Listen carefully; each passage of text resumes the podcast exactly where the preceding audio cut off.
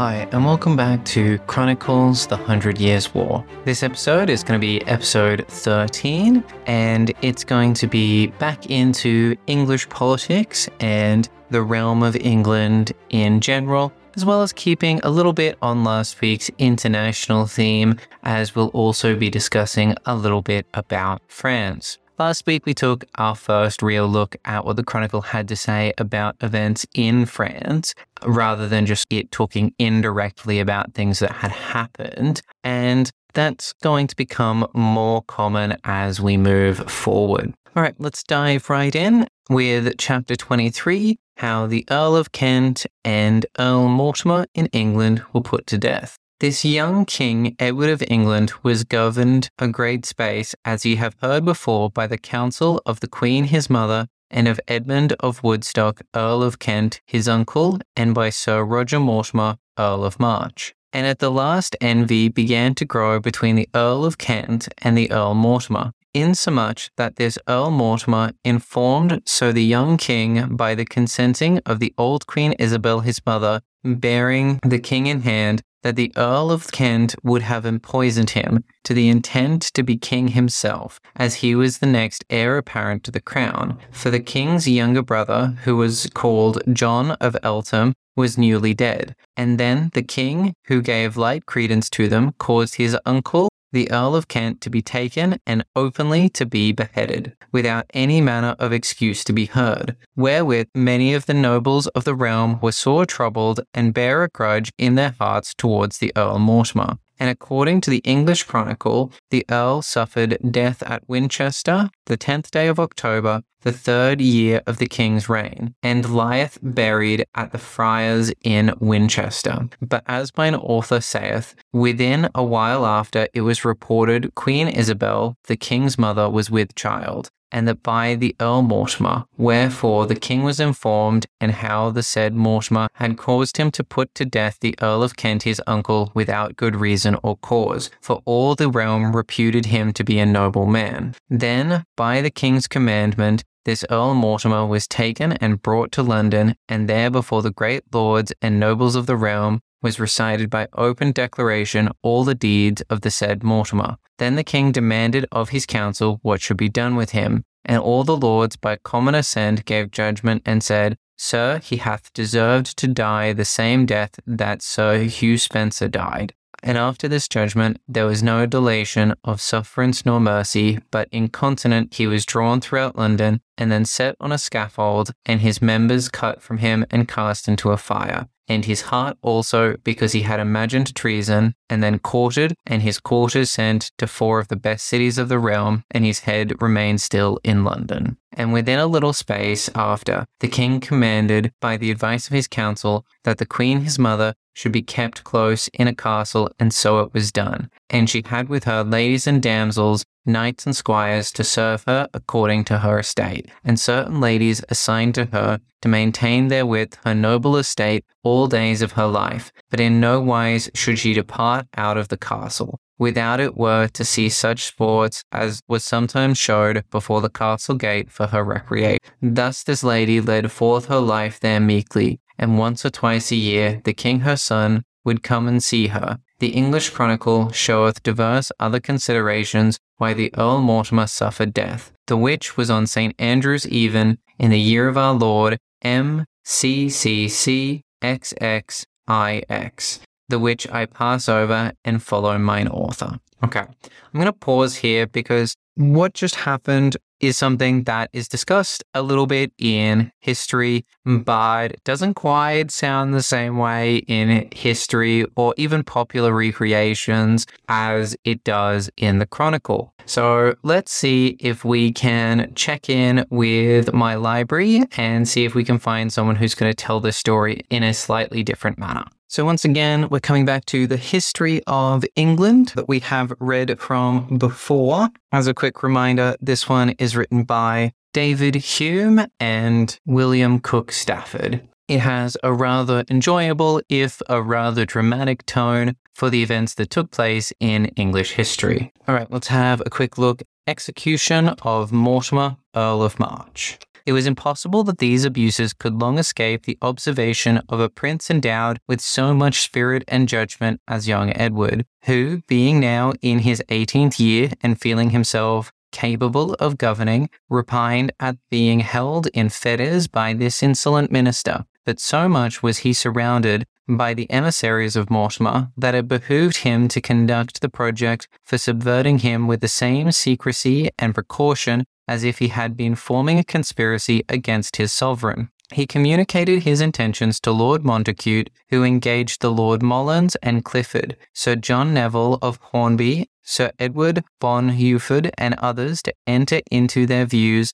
and the castle of Nottingham was chosen for the scene of the enterprise. The Queen Dowager and Mortimer lodged in that fortress. The king was also admitted, though with only a few of his attendants, and as the castle was strictly guarded, the gates locked every evening, and the keys carried to the queen, it became necessary to communicate the design to Sir William Eland, the governor, who zealously took part in it.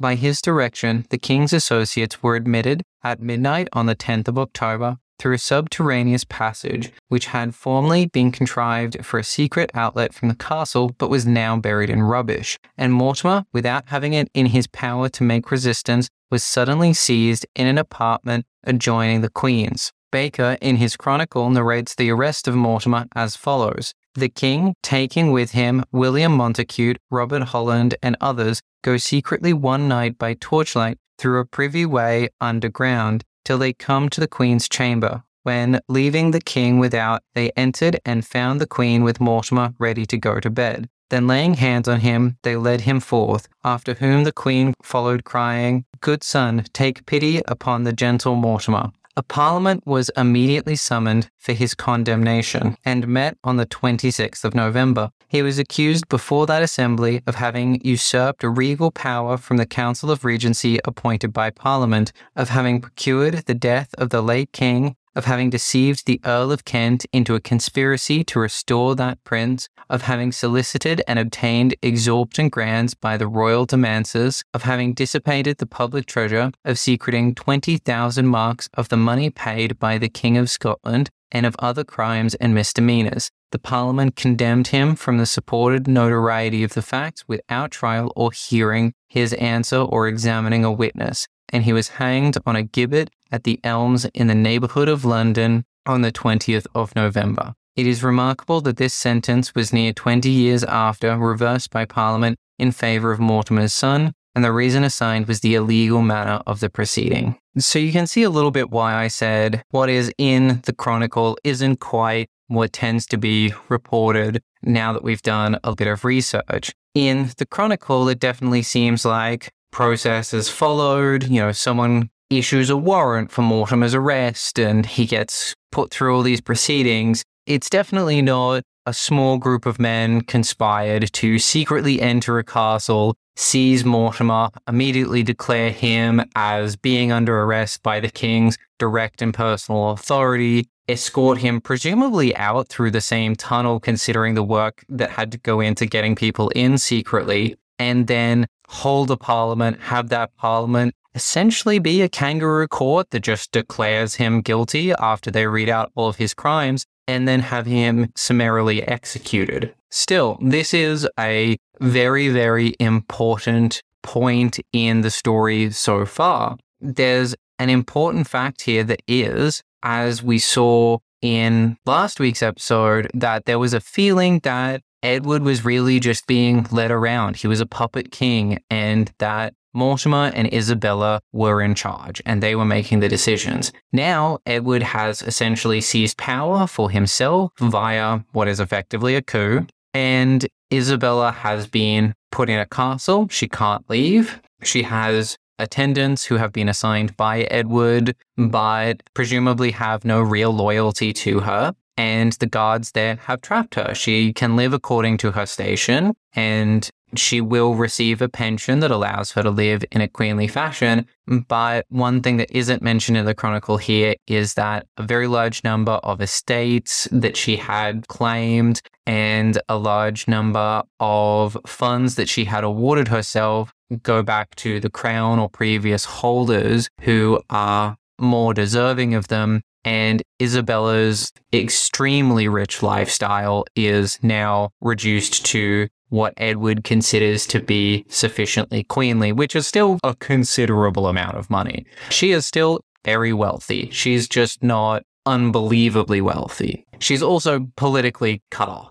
She has no real ability to influence the politics of England anymore, which means Edward is making his own decisions, which by all rights he's fully equipped to do. And it is his birthright that he is king. But this is definitely a crux point for England. Does it move forward well from here with Edward in charge? Or does it maybe have a bit of trouble? Is Edward going to be better than his father, better than his grandfather, worse than both? We will have to stick around to find out. The first test of Edward's reign, of course, will be chapter 24 here, of the homage that King Edward of England did to the King of France for the Duchy of Guienne. And after the king had done these two executions, he took new counselors of the most noblest and sagest persons of his realm. And so it was about a year after that, Philip of Valois was crowned King of France and all the barons and nobles of the realm had made their homage and fealty to him, except the young King of England, who had not done his homage for the Duchy of Guienne, nor also he was not summoned thereto. Then the King of France, by the advice of all his council, sent over into England the Lord d'Aubigny, the Lord Boussole, and two notable clerks, masters of the Parliament of Paris, named Master Simon of Orleans and Master Peter of Mazaret. These four departed from Paris and did so much by their journeys that they came to Wissant, and there they took sea and arrived at Dover. And there they tarried a day to abide the unshipping of their horses and baggages. And then they rode forth so long that they came to Windsor, whereas the king and the young queen of England lay. And there these four caused to be known to the king the occasion of their coming. The King of England, for the honor of the French king, his cousin, caused them to come to his presence and receive them honorably. And then they published their message. And the king answered them, How that the nobles of his realm nor his council was not as then about him, but desired them to draw to London,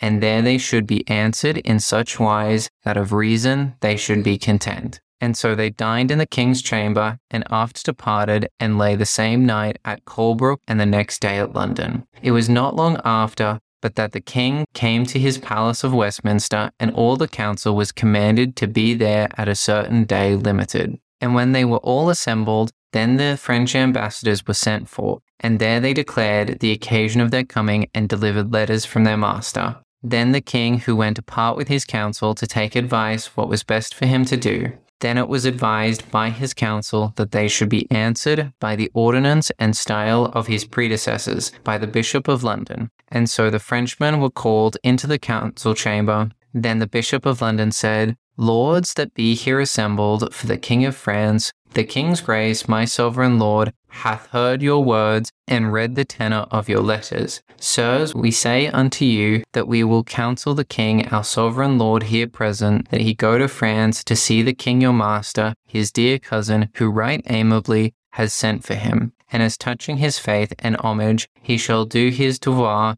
in everything that he ought to do of right. And sirs, ye may show the king your master that within short space the King of England, our master, shall arrive in France and do all that reason should require. Then these messengers were feasted, and the king renewed them with great many gifts and jewels. And they took their leave and did so much that at last they came to Paris, where they found King Philip, to whom they recounted all their news, whereof the king was right joyous, and specifically to see the King of England his cousin, for he had never seen him before. And when these tidings were spread abroad in the realm of France, then dukes, earls, and other lords apparelled them in their best manner. And the King of France wrote his letters to King Charles of Bohemia, his cousin, and to the Duke of Nevers, certifying them the day and time when the King of England should be with him, desiring them to be with him at the same day. And so they came thither with great array. Then it was counselled the king of France that it should receive the king of England at the city of Amiens, and there to make provision for his coming there was chambers, halls, hostelries,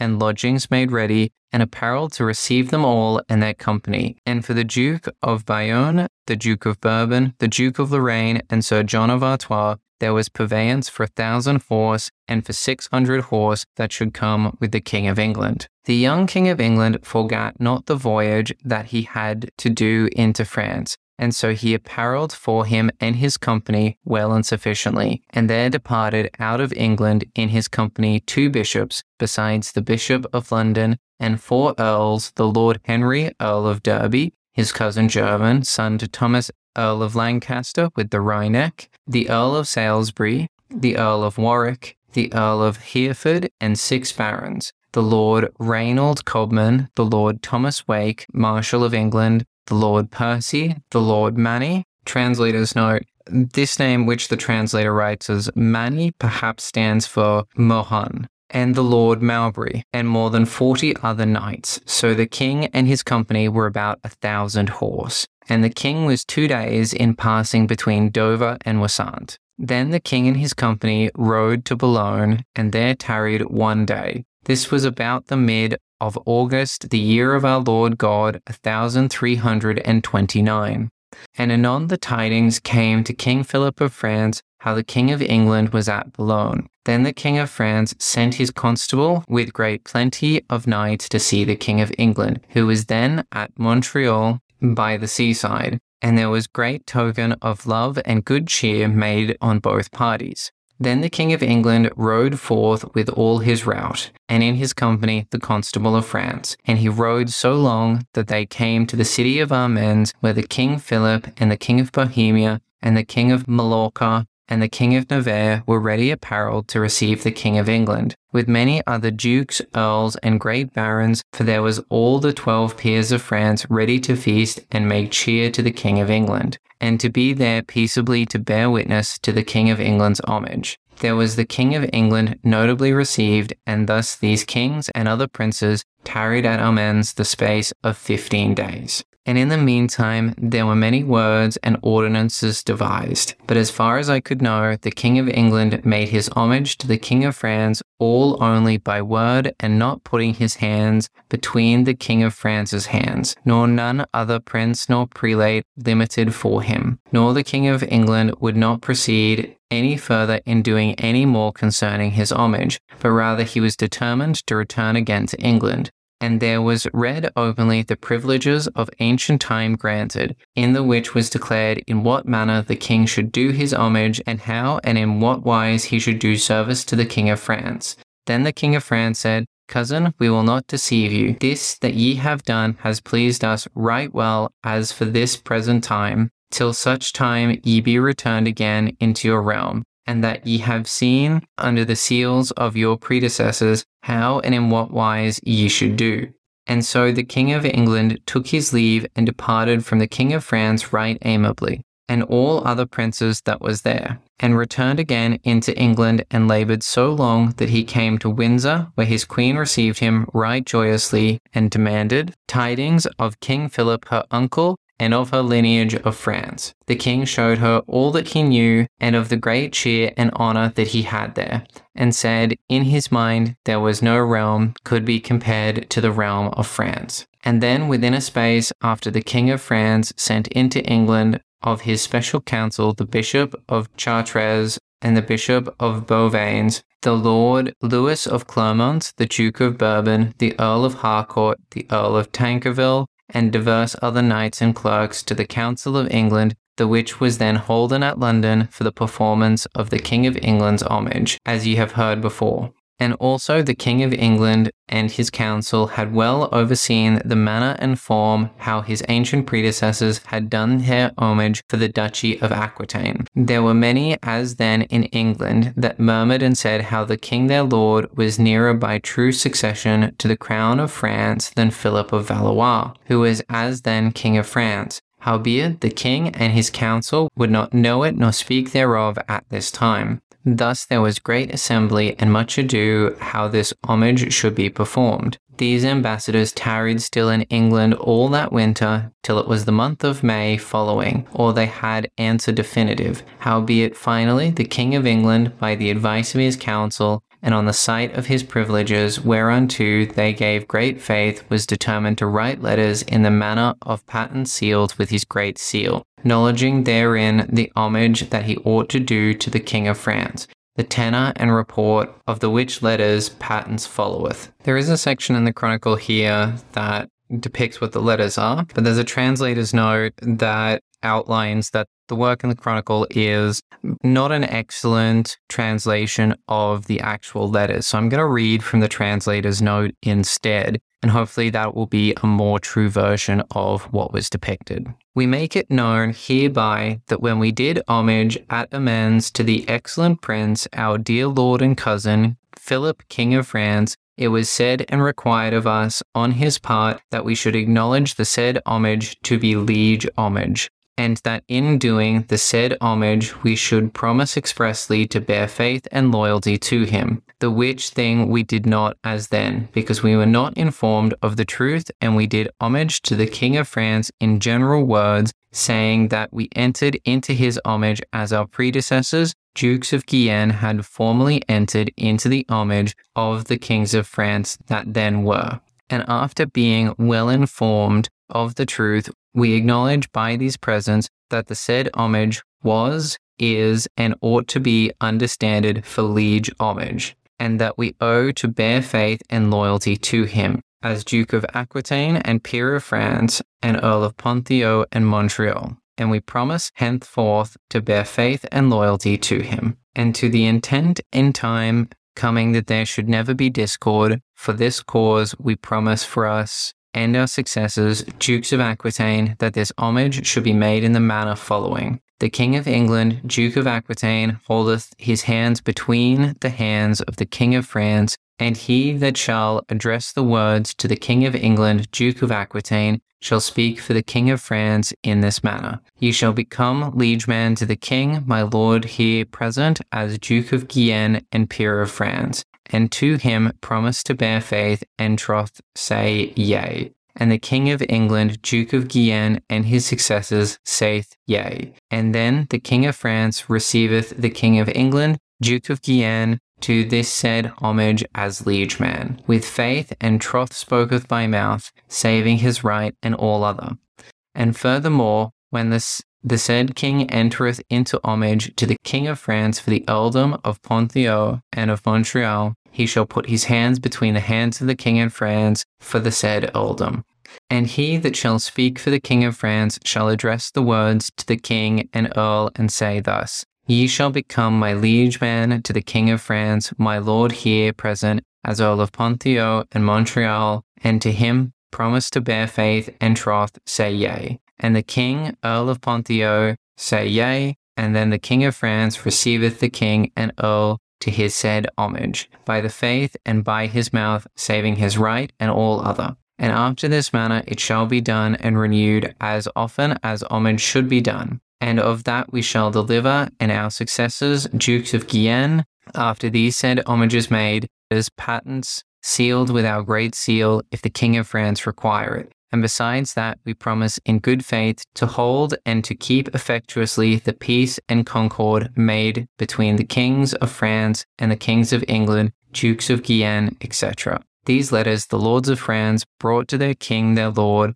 and the king caused them to be kept in his chancery. So you may be asking, what is that all about? And the Cliff Notes version is there is a process where you recognize levels of authority amongst different people in medieval times by doing them homage. And that means that you do recognize them in a legal sense to be your liege and that you make commitments to them. You recognize them as a figure of authority over you. You recognize them as someone who has the ability to make certain commandments of you. You owe them obligations, whether they be rents, whether that be raising soldiers in times of war. It's a very complex relationship. But when Edward initially went to France, he refused to do liege homage. He said he did general homage, but general homage is very ineffective. It doesn't really make any kind of binding obligations between people. And so the King of France said, Hey, look, you know, you have more that you're obliged to do here.